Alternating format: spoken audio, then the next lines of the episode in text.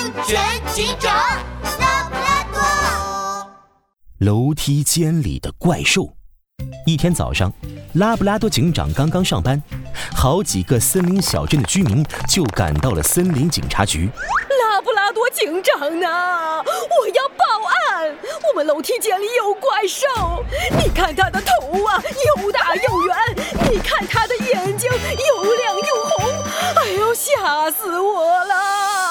猪妈妈一边说，一边害怕的浑身哆嗦。是呀是呀，吓死人了的呀！本来我这几天就睡不好觉，顶楼的孔雀天天晚上唱歌，投诉了好几回也不停，那个声音呀，哦呦，难听死了呀！没想到昨天晚上又看到怪兽，哦呦，吓得我晚上做噩梦，黑眼圈都出来了呀！哎，我还以为是我老眼昏花没想到活到这把年纪，竟然亲眼见到了怪兽啊，姐！想想啊，还有点兴奋呐、呃，大家冷静点儿，这世上是没有怪兽的，我去调查一下。放心吧，没有我拉布拉多警长解决不了的案件。拉布拉多警长赶到了大楼，刚准备爬楼梯，就听到楼上传来河马大叔的声音。太过分了！这是谁干的？拉布拉多警长赶紧跑上楼。河马大叔，怎么了？呃拉布拉多警长，你看看，我昨晚刚刚把楼梯扶手新刷了油漆，可油漆还没干就让人蹭花了。拉布拉多警长扫了楼梯扶手一眼，发现新刷的白色油漆有一块地方被蹭花了。仔细一看，上面粘了一根羽毛。这好像是孔雀的羽毛。我记得熊猫妈妈说过，孔雀每天晚上吊嗓子，还被投诉了。难道？看来我得去孔雀家走一趟了。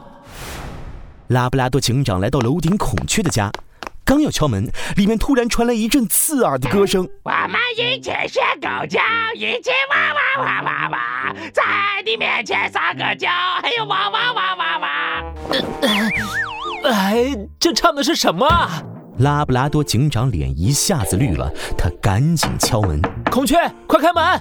过了好一会儿，身上穿着戏服的孔雀才把门打开。呀，是拉布拉多警长啊，有什么事？孔雀，你这歌唱的好特别啊！呀，拉布拉多警长，之一呀！我这首歌叫《学狗叫》，你喜欢的话，我再给你唱几句，我们一起。停停停停停，哎先别唱了，孔雀。我之所以来找你，是因为有人报案说，昨天晚上在楼梯间看到了怪兽。拉布拉多警长一边说，一边观察起孔雀的家。突然，桌面上的一个大红灯笼引起了他的注意。拉布拉多警长，这世上哪有什么怪物呀？再说我已经好几天没出门了，就算有怪物，我也看不到啊！拉布拉多警长乌黑的圆眼睛突然直直地注视着孔雀。你撒谎！依我看，你就是那个怪物吧？孔雀的神色慌乱起来。是是是什么怪兽？没没没有证据，你可别乱说！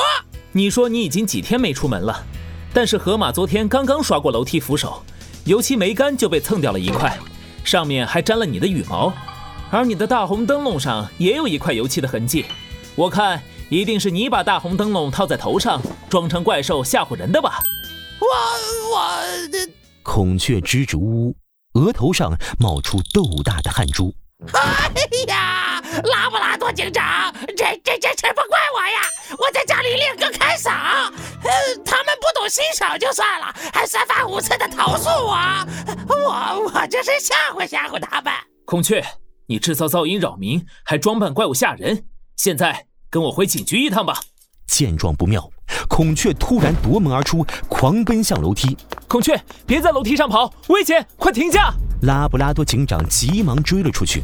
孔雀狂奔了几层楼梯，突然脚下一滑，咕噜咕噜的从楼梯上滚了下去。拉布拉多警长马上打电话叫了救护车。孔雀，你知不知道，在楼梯上跑闹和打闹都是非常危险的。这些楼梯又高又陡，如果不小心踩空，就会从高处滚下来，很可能会摔伤的。哎呀，我我的老天爷呀！我怎么会这么倒霉啊？现在只有音乐才能给我切狗叫，一起玩玩玩玩玩，在你面前撒个酒，还要玩玩玩！天哪，又来了！求你别唱了。